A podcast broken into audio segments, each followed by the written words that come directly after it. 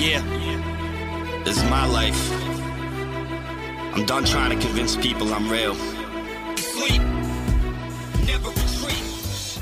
Welcome to the Road to the Olympic Trials podcast, where we take a deep dive into the training and racing of some of America's best marathoners as they prepare for the Olympic Trials on February 29th in Atlanta, and I am so excited to have Mariah Earle on the podcast today. She finished third at the California International Marathon just a few short weeks ago, but not only that, she is a master's runner who took a significant amount of time off from running, re-engaged with it, and here she is kicking butt and improving at an age where a lot of people think that their best running days are behind them, especially people who had, reached a certain level earlier in their career, as Mariah has. Forget that, man. She is kicking butt, and she is just getting better and better recently, and I can't wait for you to hear this episode. Last week was a huge week on the podcast. We actually dropped 3 episodes, and one of them gained a lot of attention. That was the one with Peter Promka. If you haven't listened to it yet, please do. Peter, as expected, was an absolutely phenomenal guest, and he got a little emotional in the podcast, as he should. It touched a lot of people's hearts. That episode was shared broadly. It was without question one of the most, if not the most popular episode we've had on this podcast stream. With that said, we had 2 other episodes that dropped last week, and they were both really good. So if you haven't listened to the CJ Albertson episode or the Laura Thweet episode, please go back and listen to them, because I really think you're going to enjoy them. Those were 2 episodes when I recorded them, I was like, all right, these are going to be great. These are just so good. Such interesting people with, just wonderful stories to share. So if you haven't listened to Laura or CJ's, please go back and give that a listen. I know Peter's episode really got so much attention, but I think those other ones were just as good as well. So with that said, here is my conversation with Mariah Earle. Mariah, welcome to the show. And first of all, congratulations. What a weekend you just had. Thank you so much. I think I'm still recovering from the weekend, but I had a great time. Yeah, you were just telling me offline that you had like the typical post-marathon sickness. It hit you on Tuesday. It's funny. I'm doing a lot of these post-CIM podcasts, and everyone I'm talking to after the race, I think, has all come down with the post-marathon flu. Yeah, that's so funny. I thought it was something I picked up on the plane. I had the unfortunate situation of having middle seats both on the way there and the way back. And on the way there, the woman and the man next to me were coughing and sneezing. And I was like, oh, no, I'm going to get sick before the race. But at least it held off till afterwards. Oh, my goodness. Wouldn't that be something else to get sick on the way to the marathon? I'm sure people have done it. But what a bummer that would have been. Yeah. On the other hand, you had pretty much the opposite experience. You just had a wonderful race, 2:34:35, finished third. You're also a master's runner, so getting third for a master's runner in a major marathon is certainly atypical. So I guess first things first, what was your experience like the week of the race when you were trying to prepare for how you were planning on running it and what kind of fitness you thought you were in? Yeah, that was a hard decision, actually. I obviously wanted to go out this past weekend and get my OTQ, which would have, taken under a 2:45, which is no easy feat in itself. My previous best going into this race was 2:46:14, and I done that at Boston last April. So I sort of felt like the 2:45 was within my range. I'd done a lot more tempo work going into this marathon and had some really, really great half marathons leading up to the CIM race. So I was kind of trying to decide whether I just wanted to try to sneak under 2:45 and play it a little safe, even though that wasn't going to be easy. That's still a really hard time to run, and I've never ran that fast before. Or whether I wanted to kind of test my fitness and see what I could maybe do in this race and how fast I could go. But there was a risk doing that if I went all out, that I might blow up and not even get my 2:45. And so I didn't want that either. So that was sort of my thought process going in. And I think ultimately I kind of sat down and I thought about it, and I realized that I wasn't going to be happy with, I played the scenario through in my mind. If I cross that finish line and I run 2:44:30, am I going to be happy with that? And I think ultimately, like, I knew that I wasn't going to be okay with just sneaking under, that I wanted to see what I could do. So I decided I was gonna test myself, but I was okay with blowing up because you can't really gamble. At least I don't gamble unless I'm willing to lose everything. I'm actually a terrible gambler. I think I went up $1 in a hand of poker and cashed out because I didn't want to lose my $1. But I definitely went into this race thinking I'm gonna give it what I have, and if it goes badly, it goes badly, and I can live with that. But I would rather live with that than live with just barely getting under and not knowing what I could do. Yeah, and you mentioned the half marathons earlier this year. So in March, you ran a 1:19 in San Diego, and then June up in Minnesota, you ran a 1:15 as well. Were there other half marathons that you ran? I'm looking through some of the, you know, I printed up some of your results and things like that. It's hard to find a comprehensive list. Sure. The 1:19 in March was, I was injured the week before. Like I got hurt during my Boston buildup. I tend to have really bad Achilles problems, and I had a episode where I couldn't run for about 10 days. So I went into that 1:19 in March, just, trying to get a good race in. I didn't want to there's a big hill in that race, like right around mile 9 and 10. And that puts a lot of strain on your Achilles. So I kind of had an excuse to not push the hill. And I took that race just to, get back into training. Then Grandma's was in June, and that was a 1:15:09, and that was a huge shock for me. I didn't think that I was quite ready to go low 1:15s. And then in November, early November, in my build up to CIM, I ran a 1:13:27 here in San Diego. And so, like, after that race, I kind of felt like maybe I was ready to go low 240s in the marathon. So if 1:15 was a shock, what did it feel like after you ran 1:13? It was definitely a bigger shock. I mean, I feel like this whole year has just been one finish line surprise after another. I mean, I think I don't, every time I look up when I'm crossing, I've been setting newer PRs and going beyond what I thought I was capable of. And so I know that's going to end. Like, I know the last PR will be coming, and probably coming pretty soon, but it's been a lot of fun. The 1:13, the course had a little bit of downhill at the beginning, and then it flattens out for the last 8 miles. So I knew it was a fast course. It was also the first race I'd ran in the Nike Vaporfly Next Percents, and I gotta say, I crossed the finish line feeling a little bit like I cheated, but there were signs in my training that I could hold a 2:30 something pace for a lot longer than I could ever hold that pace. So it was sort of in my wheelhouse. But, in these races like this, these long races like the half marathon and the marathon, you find yourself kind of in no man's land a lot, where you're running a pace, and it's a pace you've never ran before. And you play this game of like, well, how long can I keep this up? So in the half marathon, I think I was actually running a little faster than 2:13 pace for the first 10 or 11 miles. And then the last 2 miles, I sort of lost it. But it was definitely a shock that I could hold on even for that long. So you were in a pretty unique position coming into CIM, where there's obviously a large, especially compared to most races, a large contingent of men and women who are trying to get their OTQ at that race.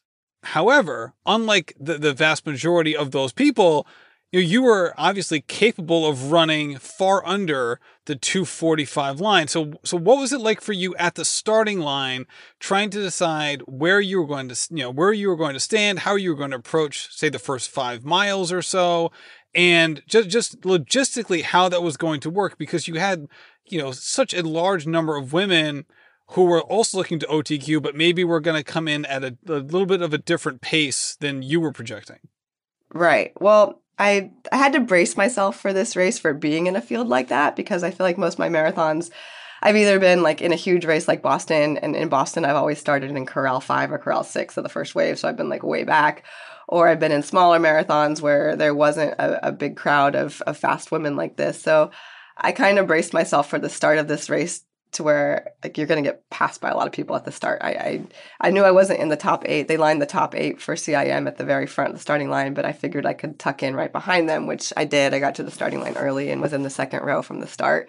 But then there's also a lot of people behind you, like men especially, who have run well under 240, who just aren't in the elite field, because, you know, the men's elite field is much faster, obviously. But so I kind of braced myself for this wave of people that was going to pass me the first mile or two, and told myself to stay calm and be patient. And I had had the good fortune the night before the race of having dinner sitting right next to Shadrack Biwott. And I didn't actually, it was embarrassing. I didn't know who he was at the time. I kind of found out over the course of our conversation that this man I was talking to was a world-class marathon runner who'd finished third at the Boston Marathon. And, you know, shame on me for not knowing instantly who he was. But I picked his brain a little bit about the course. And, you know, one of the things he really emphasized was, you know, hold back that first mile. It's really hard to hold back that first mile, but try to slow yourself down, and you got to run even splits on this course. And by even splits, he emphasized like even heart rate and keeping an even effort. So that kind of is what I focused on that first 5 miles when, you know, you're fresh, your legs are tapered and rested. That first mile is the most generous downhill you could ever, like I told, even when we were warming up before the race, I told a couple of my friends, gosh, wouldn't you just like to like go all out on this first mile and see what you could do for a mile PR? Because it's just that kind of like gentle downhill that you really just want to take off and fly on. So, I mean, it was really hard to hold back that first mile. I don't really run much by my watch pace. For one thing, I don't trust like the instant read pace very often. But I kept looking and I'm like, oh man, I'm running 5:30 pace, slow down. Like, so I think I came through the first mile in 5:49, which was still a lot faster than I'd really intended to go out, but the effort felt smooth. And I mean, I felt like I was jogging. Like, that's how fast that first mile is. So the rest of the first 5 miles, I tried to keep an even effort, keep a relaxed pace. And by pace, I mean more the turnover of my legs to try to run efficiently and not worry so much about what the watch said. Yeah. So do you work with a coach that helps you that, you know, either during your training or the week of, to kind of, as someone who, you know, besides just having the good fortune of sitting next to Shadrack Biwott the night before a race, who's able to, like, you know, work with you to kind of design either these, you know, your training plans and or your race strategy? So I don't have a coach. I did ask Jen Rines to write me a training program specifically for CIM. So last August, she sent me this like brilliant weeks of training program for me that had a lot of threshold work in it. But as far as like determining pace and things like that, I was kind of on my own. And I don't, like I said, I don't use my watch a lot. I don't even look at my splits most of the time after my runs. I kind of clear the watch as soon as I finish and don't go back and see what pace I ran. But I do for track workouts, look at what I come through, like my quarter splits in, to make sure that I'm running an honest pace. But as far as determining pace for the marathon, I kind of hadn't. I kind of just ran off a feel. All right. So let's, first of all, Jen is amazing. I've actually had her on my other podcast, The Rambling Runner, and she is going to be in a special episode on this podcast feed. We're going to record it next week. It'll probably pop up in like 3 weeks or so. So just, you know, dropping hints on a future episode. But before we talk about the race, which obviously is a hallmark moment for you and your running career, your running career specifically is not of the linear fashion that a lot of runners experience. So I think one of the key things with, you know, just like looking back in time and preparing for this episode and learning more about you and all of that, it's funny, you go on like some of these websites that will detail your races, because it's like, do you want the 2019 results, 18 results, 2017 results, or the 1999 results? And you're like, wait, what? there's this huge gap here. What's going on? So let's talk about, you know, the early part of your career, you know, kind of what was going on with you in terms of your goals, what you were trying to achieve, and, you know, what caused a gap in terms of your, some of your racing and your pursuing goals within the sport. Yeah. So in college, I was a 800 meter runner primarily. I started out in high school as a 200, 400 girl. And it's funny, I keep getting longer in the distances as I get older. But in college, I was really focused on, I wanted to make NCAAs, and I knew I had to run like 206 to 208 to probably have a shot at that. And I had a 210 PR as a sophomore and never managed to get any faster after my sophomore year. And I think a lot of that was I just was a head case. My coaches actually had me see a sports psychiatrist for a while because I was running great workouts that indicated I was ready to go beyond 210. And yet I would get into races and like I either wouldn't finish or I would, I think at Stanford Relays one year, I came through the 400 in 59 seconds and then came home the second 400 in about 145 or something ridiculous like that. So I definitely was not a great competitor, and I had to really work on my mental aspect of the sport. But after college, I think I kind of thought that I wish someone had told me that there were these great club sports, and maybe they did and I didn't listen, but I sort of thought like, well, if after college you're not picking up a Nike sponsorship, then that's it, you're done. Like maybe you can go run some like fun run 5Ks or whatever, but unless you're a world-class athlete, there is no life in running after college. And I come to find out that's not true. But so I kind of just didn't run afterwards. I would, occasionally go out for, 20 to 30 minute just shakeout run or just go get some exercise. But I definitely didn't train. It was just more of sporadic here and there going out for jogs. And I'd go like 6 to 8 months without even putting on my running shoes during that time span. And then around 35, I got the idea to, like some of my friends had ran marathons and I thought, oh, it might be kind of fun. Like, let's just do a marathon to finish one and to say we've done it. We'll check that off the bucket list and then never do it again. We'll go back to being just a normal, healthy athlete that doesn't kill themselves. But so I started training for Rock and Roll San Diego because that was a local marathon. And I had two goals, and one was to run it under 4 hours because my best friend, who was a collegiate 400-meter runner for UCLA, she had run a marathon, and she had broken 4 hours, and I figured if a 400-meter runner can break 4 hours, then an 800-meter runner should also be able to break 4 hours. So, and the other goal I had was to do it without walking.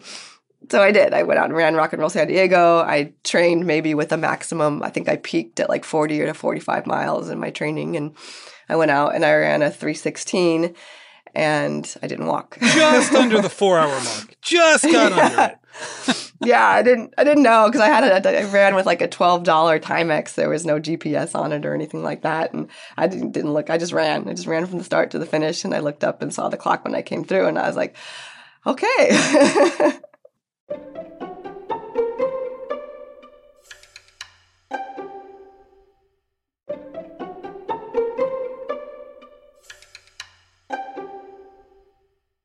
So you, as you mentioned, you were primarily, an 800-meter runner. Why was that the distance that worked best for you at that time? When I say that time, I mean, in college and early 20s. Why was that the distance that you preferred? I think I had it in my head that I wasn't a distance runner, and I think I'd always had that in my head. Like I ran cross country in junior high and high school, and I was terrible. I mean, I would sit down on the course in junior high, and in high school, I don't think I ever made it through a course without walking. Like I just thought that I thought I was a sprinter. I mean, I started out wanting to, I actually anchored the 4x1 also in high school. Like I thought that was my wheelhouse, and I broke 60 in the 400 in high school.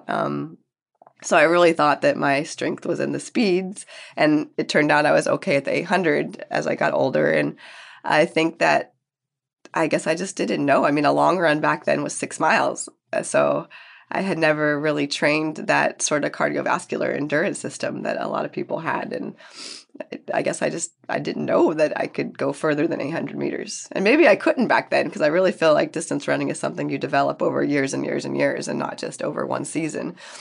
But it never occurred to me, I guess, to go more than 2 laps around the track. That seemed far enough. And with that said, I mean, you ended up running a 3:16 marathon without the years and years and years of preparation. Just had that one cycle building up to it. So when you were making the decision to run that marathon and as you were preparing, especially in the early stages of your buildup, what do you think attracted you to that distance? Because, from just a more traditional running perspective, outside of the ultra running world, you basically made one of the largest leaps you could possibly make from a running perspective. So why wasn't there a middle ground to start with? Because I think it was more of just a novelty race for me. It wasn't something that I intended to like keep doing and pursue as a realistic distance. It's kind of like one of those things like, haha, let's just go run a marathon, you know. It was really just a bucket list item. I didn't think it was anything I would ever be good at. And I didn't expect to do more than one of them. You know, the marathon is just this big grand goal that you see more and more just average athletes doing. You know, everyone runs marathons these days. It gets all the glory. And you don't have to have been a collegiate athlete to do that, which is what's been one of the greatest things about this sport is everyone's still going out there and competing and having fun and being part of this like wonderful community. And I think that is what drew me to it, this unattainable goal that was out there that seemed like almost ridiculous to go run 26 miles without stopping as someone who once had to sit down twice running a mile in PE. So it was kind of just the idea of doing it because it was there, but then never wanting to do it again. Right. You took the words right out of my mouth. So you finished your marathon, right? And then obviously you did do it again. So what was what sort of mindset shift did you have that brought you from, all right, this is just, you know, I'll do this on a lark. I'm doing it because this distance is so atypical for me. You know what I mean? Basically all signs are pointing to, you know, kind of like a one-hit wonder type feel to the marathon. Why did that turn out not to be the case? Well, because being in the race itself, I had so much fun running that race, other than like the end when I think I threw my oatmeal up all over the finish line. But I did it with a smile, and I had really, really enjoyed being out there in this sea of people that were all trying to achieve the same goal and encouraging you to get to the finish. Like I had a blast doing it, and I realized how much I missed the running community and how much I missed competitive running and training. So I started looking for like running groups and thinking that, again, I wasn't planning on doing any more marathons. I thought like, well, let's just go train for maybe some 5Ks and 10Ks, like some shorter distances. That might be fun. And I would love to find a group to train with on the track. So I actually put in like track club into Google, and I found the San Diego Track Club, and that they also had a Tuesday night track workout that was about 8 miles from my house. So I actually was like terrified to ask to join the team. I went to where the place where they were holding their workouts and kind of spied on them for a session. They were actually doing cross country workouts at a lake. And so I knew where the lake was, and I went out the same time they were having practice and sort of ran in the opposite direction around this lake, kind of checking them out to see if they seemed like nice people. And one of the women in the group said hi to me and told me I was running for like, she's like, you're running great, like good job. And so then I decided they were okay, and I went over and introduced myself, and like from that point on, I think I've missed like 2 workouts on Tuesday night because it was just such a wonderful group of people. I actually coach that group now years later, but I started running with them and training for, you know, I would do these like VO2 max type workouts on Tuesday nights and started seeing some of the stuff that they were doing. And I, you know, some of the older, like there were some masters women in the group that were running marathons and doing Ironman competitions. And I thought, wow, this is really cool that they can go out and do that. And eventually I kind of got drawn back into that distance of, you know, let's do a 15-mile long run on Saturdays. And actually, when I started doing my 15-mile long runs on Saturdays, my 5K time dropped significantly. I started making the connection between high mileage and faster times. And, you know, before you know it, you're running 50, 60 miles a week, and you know, why not do another marathon? And people started talking about this thing called the Boston Marathon. And I knew I'd qualified for Boston after my first one, even though I didn't know what that was at the time. Someone came up to me after my first marathon and said, oh, you qualified for Boston. And I was like, well, what's that? Is that? I mean, I knew what the Boston Marathon was, but I didn't know that qualifying for it was a thing that people tried to do. So I started hearing more and more people talk about the Boston Marathon and decided that maybe I'd like to give that a shot because it looked like a lot of fun. And that's kind of what got me back into the marathon again after a couple years of, I guess, a year and a half of track workouts and thinking I would never do a marathon again. So you were at this interesting spot where you had, in some ways, you know, a lot of running experience, right? You were a college runner, like you mentioned, like you're, you know, running really well at the high school level. Here you are at like Stanford Relays. Like this is a very like traditional high level running kind of background that you'd see for someone, you know, in that age, you know, say the 20 to 22 age group. And yet here you are, you know, over a decade later, like, oh, you have to qualify for the Boston Marathon. Like in some ways you were like living in like two different worlds at the same time, of like this experienced runner on one level, and then someone who, you know, is very much a novice in terms of their understanding of this new venture that you are trying, which is so, I can imagine being so exciting, because it's almost like, you know, here you are doing something that you've done for a long time, but at the same point, experiencing new things constantly within this sport. And it must just have been like a whirlwind for you, especially considering how much you improved in such a short period of time. Well, yeah, definitely. And I think part of coming back at this age and doing longer distances is that every race is, you know, every distance I have a shot at PRing in, because I don't have collegiate times really for the 10K or the half marathon or the marathon. I did run some 5Ks for cross country, which I've already blown those times away because, like I said, I was terrible at cross country and I didn't think I could do distance. That being said, I don't think I will ever go back on the track and try to run an 800 because I would probably cry when I saw my time now. But it has been a lot of fun to tackle this. It's almost like a new sport because, like I said, back then I considered myself like, you know, distance runner was a dirty word. Like, I'm not a distance runner. I'm not one of those crazy people that goes out and runs for hours and hours. And lo and behold, I am. At least in my 40s, I am. I don't think I had the mentality for it back then, but it's been a really, really good experience. It's been a lot of fun to come out and run these longer distances as I'm older. And what has changed in terms of your thinking about, you know, potential, right? You mentioned many times that, you know, at a young age that you didn't think that you were capable of doing certain things and that, you know, you weren't that kind of runner and so on and so forth. And then, you know, here you are obviously proving those statements to be incorrect. So how has your view on potential as an athlete changed over time? Well, I think one thing I've learned, not just as an athlete, but just, you know, as a human maturing and growing up, is that you never really know what you're capable of. Like, this world will surprise you all the time. And, you know, that can go both ways. You may be capable of some terrible things and some great things. But the thing with distance running is that your hard work will pay off. Like, you may have bad races here and there. It may take a while. But the more you put into this sport, the more you run, the more you train, like, the more you're going to see results. And obviously you have to balance that with, you know, you don't want to break down your body too much. There's injuries and there are genetic limits to what we can do. But until I hit that limit, I'm going to keep, I don't know, I guess you don't really know when you hit that limit. But I think that why even worry about what your potential is? You know, why not just keep trying and enjoying the process and seeing if you can get better?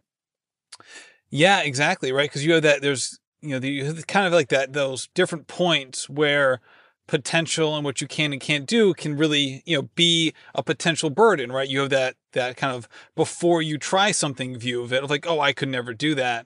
You know, why even try it? And then these other views, which I think you just intimated, which is like, okay, like, why even ponder what you're capable of doing? Just keep doing it and see where it takes you.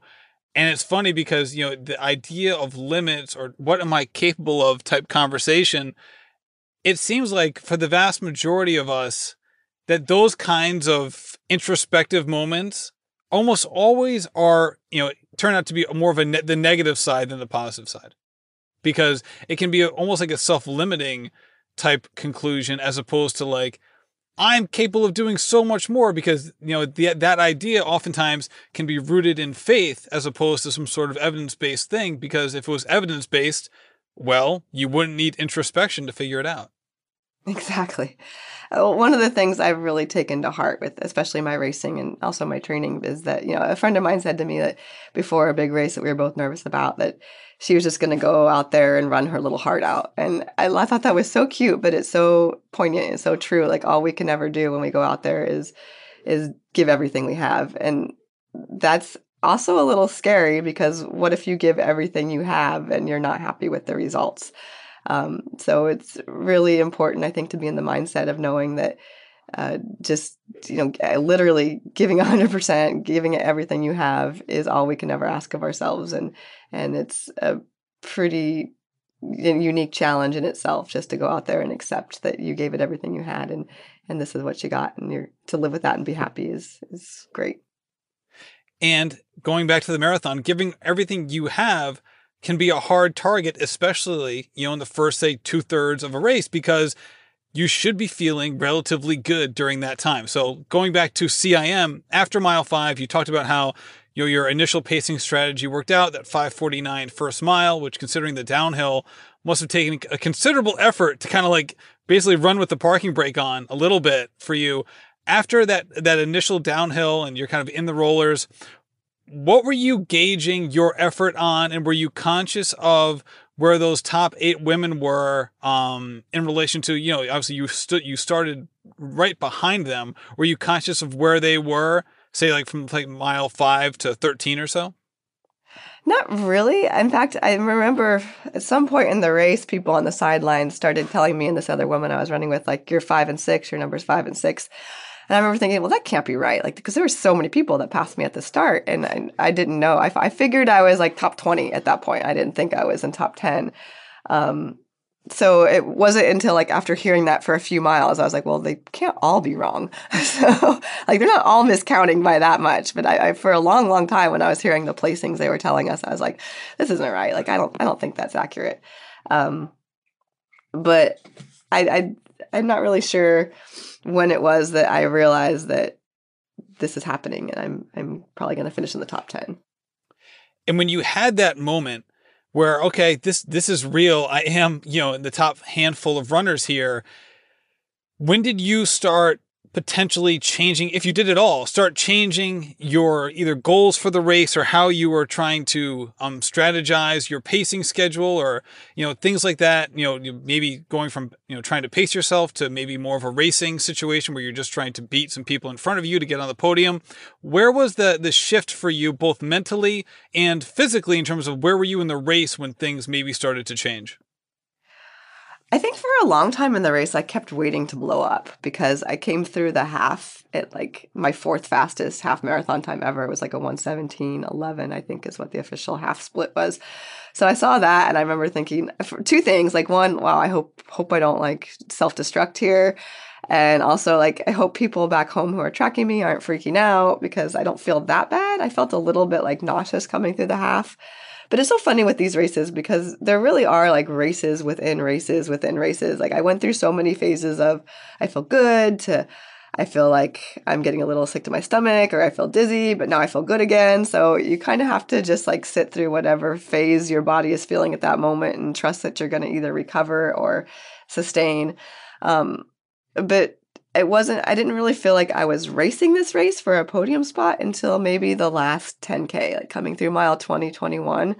And I realized that I still felt good and I felt like I wanted to push and pick it up, but I was hesitant because I know like, you know, 6 miles is a long way to go. And I've never felt that in a race before. Like in a marathon, I've never felt good. Like usually by mile 20, 21, I'm just holding on. So I was kind of waiting for the ball to drop, like, when am I going to hit this wall? When am I going to start to feel bad? And I think I passed, like I knew at this point, I'd heard a lot of your 3 and 4 with me and the Canadian I was running with.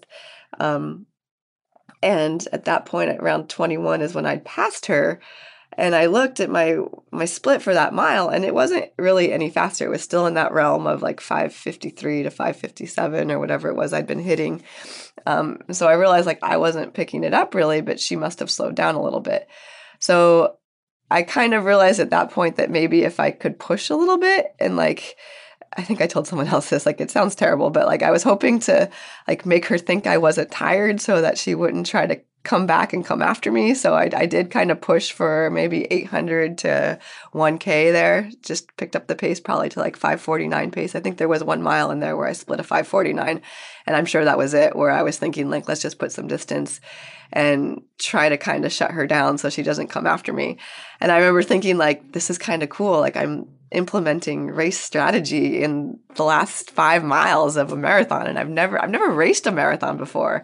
It's always been just go out there and try to PR or try to finish, but it's never been like, let's race for a podium spot. Let's see what kind of strategy we can put into play and try to hold on to this. And luckily it worked out. But that was when I think I knew that I was most probably going to finish in the top 10, and I had a really good shot at this podium if I could just not, if nothing goes wrong. If nothing goes wrong between now and the finish line, I think I got this. And then at mile 25, my right calf started cramping, and I was like, oh no, I think I said out loud, like, no. And I had to kind of change my form a little bit to get through that last mile. But it still ended up being my fastest mile of the day. My last mile of my marathon was a 5:43 or a 5:44, I think. And I felt like I could have gone faster if I hadn't been trying to keep that calf from blowing up on me. But it was a lot of fun. Now, when you started getting into racing mode, obviously that's like an exciting place to be. Did you feel like that shift in your mindset was able, were you able to kind of like deal with the typical marathon uncomfortable feelings within your whole body like a little bit better because you had this new and external focus? Yeah, I actually started to feel like I feel in my workouts. Like when you have a cut down run and you're supposed to get faster and faster every mile, and you get to that last like 3 or 4 miles of your cut down or 2 miles of your cut down, and you start to feel like you can push because the end is in sight. I kind of started to feel like that. And it felt more just like, you know, another day at the office almost. Like let's just push and see if we can measure out our energy perfectly so that we can still finish this race, but finish it stronger than we started it. And that was pretty exciting. It was a pretty, you know, you start to get hungry at that point for the finish. Like you just really want to nail this. And I always say to my athletes when they're training, like on their last rep, like let's just put it away, put a fork in this workout. Like, let's just get it done. And I started to kind of get that feeling in the race, like, oh man, I just really want to put this race away. I just really want to bring it home hard. And I couldn't quite do that as much as I wanted because I was worried about the calf the last mile, but it was definitely the most fun I've ever had in a race. And of course, I'm probably remembering this a lot better than it actually was at the moment. I think when you look back on good races, you sort of forget a little bit about how much it hurt. But, it was a new experience for me. So that like eye of the tiger kind of mentality, it's so exciting to hear about, right? You can take that left turn. You run towards the finish line there, you know, the 200 meters or so.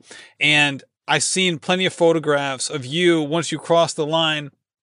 And it's clear as soon as you cross that, you know, that eye of the tiger mentality quickly faded away because, you know, it's these wonderfully emotional photos after the fact of, you know, it seemed like, and I'd love to hear your own perspective, but looking at the photos like this mix of like joy and I can't believe what just happened. There was a lot of I can't believe what just happened. And still that. I still can't believe it happened, but I think like coming in, I knew, math is really hard when you're running a marathon. So I knew my splits were all under 6 minutes, except for the second mile, I think was a 6:01. But so I knew I had my 2:45. I was pretty sure coming around, like I saw the sign that said 400 meters to go. And I was like, I got this. And I was pretty sure it was like around 2:40 or under.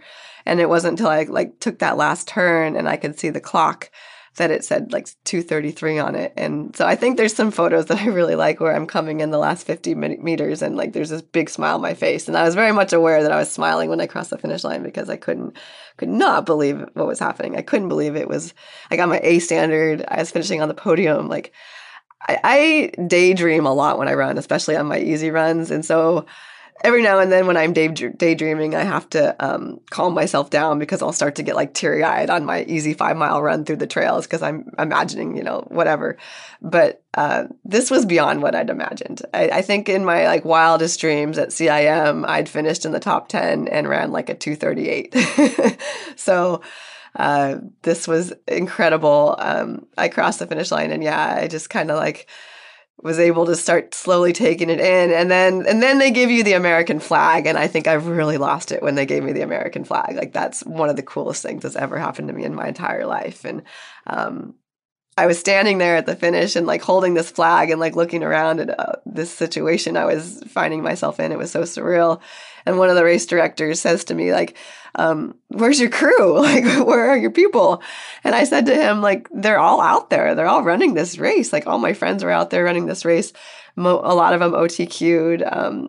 And I just felt so like special to be a part of this. I did also at that moment look over on the sidelines, and there was a woman, her name is Amy Halseth. She's from San Diego. She runs for one of the competitive teams here, and she's an amazing masters runner. She was out there to support all of us. And so like I saw her and I lost it again, because it was like someone that I could share this moment with that knew what I was experiencing. And, you know, she was a member of my running tribe. Like she's a member of my running community here in San Diego. So I gave her like the biggest hug, and we kind of both like sat there in awe, like we can't believe like we're here, and everyone's OTQing and everyone's having a great race. And I mean, and that's another thing. I'm sure you've seen the photos of the women coming in under 2:45. Oh my goodness, they're amazing. Oh, I get chills, and I tear up when I see their faces coming in, because everyone out there, I mean, this is something I've always said about the marathon. It is one of the only places in the world where everyone, not just on the course, but on the sidelines, you know, directing the race, everyone wants to see you succeed. It's such a positive environment. Like everyone is cheering for you. Everyone wants to see success stories. There's nobody out there like hoping you fail or like giving you the side eye. You know, it's just this big, big community of people wanting to see success and wanting to see positive things in the world. And I can't think of any other situation in the world that's like that.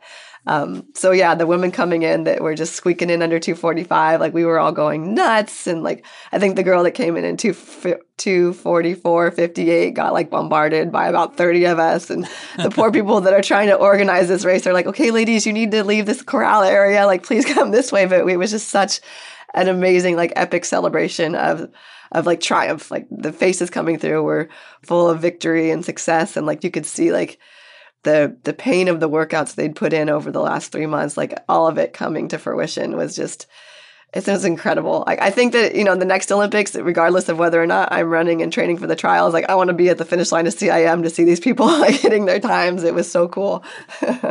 Oh, absolutely. It really is. The videos and pictures, it's funny that it's just so evocative, because the emotions, not only of the runners, but the spectators, the entire thing, the entire scene is just amazing. I'm fortunate enough to be interviewing a couple people who were in that crowd that you just mentioned. And I'm going to mispronounce her last name. And I'm sorry, I've already interviewed Anne. Anne Mazur, who finished around 2:44:30, and then Katarina Spratford as well. It's just an amazing situation for sure. And it's just iconic, and you just know that people who are in that group are going to manage, who are going to, you know, basically remember that day for the rest of their lives, as I'm sure you will. And now that you have a little distance from the race, you know, just under a week or so, considering that you far exceeded your expectations for that race, what are you thinking about now as you look forward towards the Olympic trials? And we messaged earlier, and I was like, hey, are you going to run the trials? Because, you know, you never know what's going to happen. And you said, oh, absolutely. You bunch of exclamation points. You're so excited for it. How are you viewing that race in terms of what you want to accomplish within your training and on that day specifically? I mean, that's a tough question, because for the last like 8 months, my life has ended on December 8th. Like I haven't been able to think beyond CIM. So there was a moment when I got back to the hotel after the race, like I'm laying my head on my pillow, where it just kind of hit me like, oh crap, I got to start training for the marathon like soon. I have to do this again. But so this week, I'm definitely taking the week off. This cold, like I think I told you, has made it a little bit easier to not run, because I really wasn't that sore from this race. So I know there's a lot of damage done to the muscles over 26 miles, regardless of whether you feel sore or not. So I really think that everyone needs to take, I wish I could take 2 weeks off, just because I think it's good for the body and soul and mind to recover after a marathon. But my intention is to take off probably through Sunday. And if this cold is cleared out of my lungs, I'm going to start back with some easy running the first week. And the rest is sort of no man's land for me. I got to sit down and look at my last training cycle, because, you know, I don't think you need to go out and reinvent the wheel when you've had a good race. I think that a lot of people, like when they have success, they try to take it to the next level and see what else they can do and forget all the basics that got them there. So I'm going to try to avoid that trap. I may reach out to Jen Rines again and see if she'd be willing to, if I could hire her to throw something together for me for the next couple months, because I really don't want to screw it up. It's funny how, like, I have no problem coaching other people, but when it comes to, like, writing the workouts for yourself, and this is why I asked her to write my program in the first place, is that I knew I needed work on my lactate threshold and my tempo work.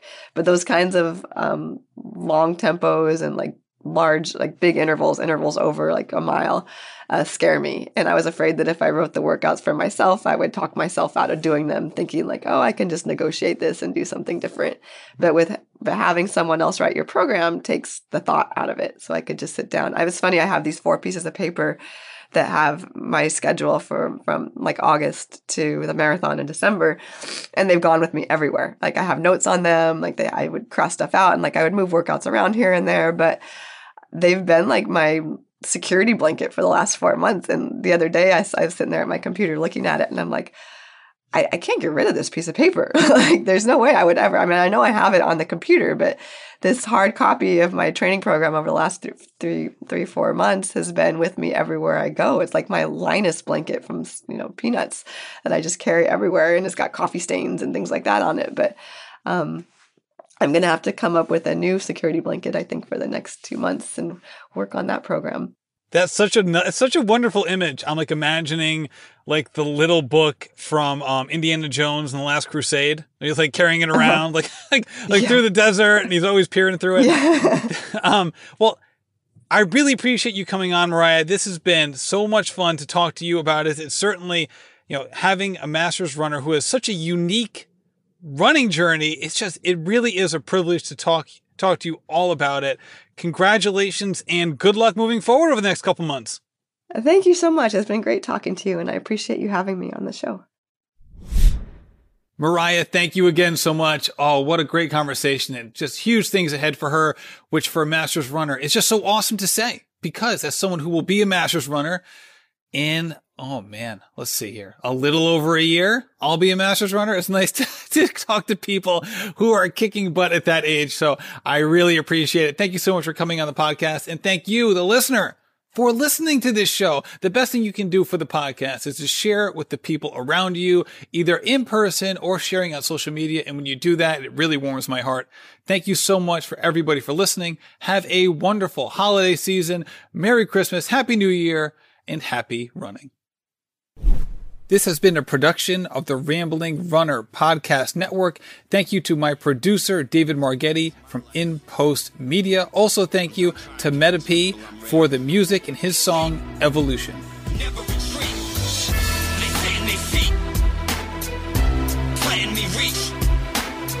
I ain't settling cheap.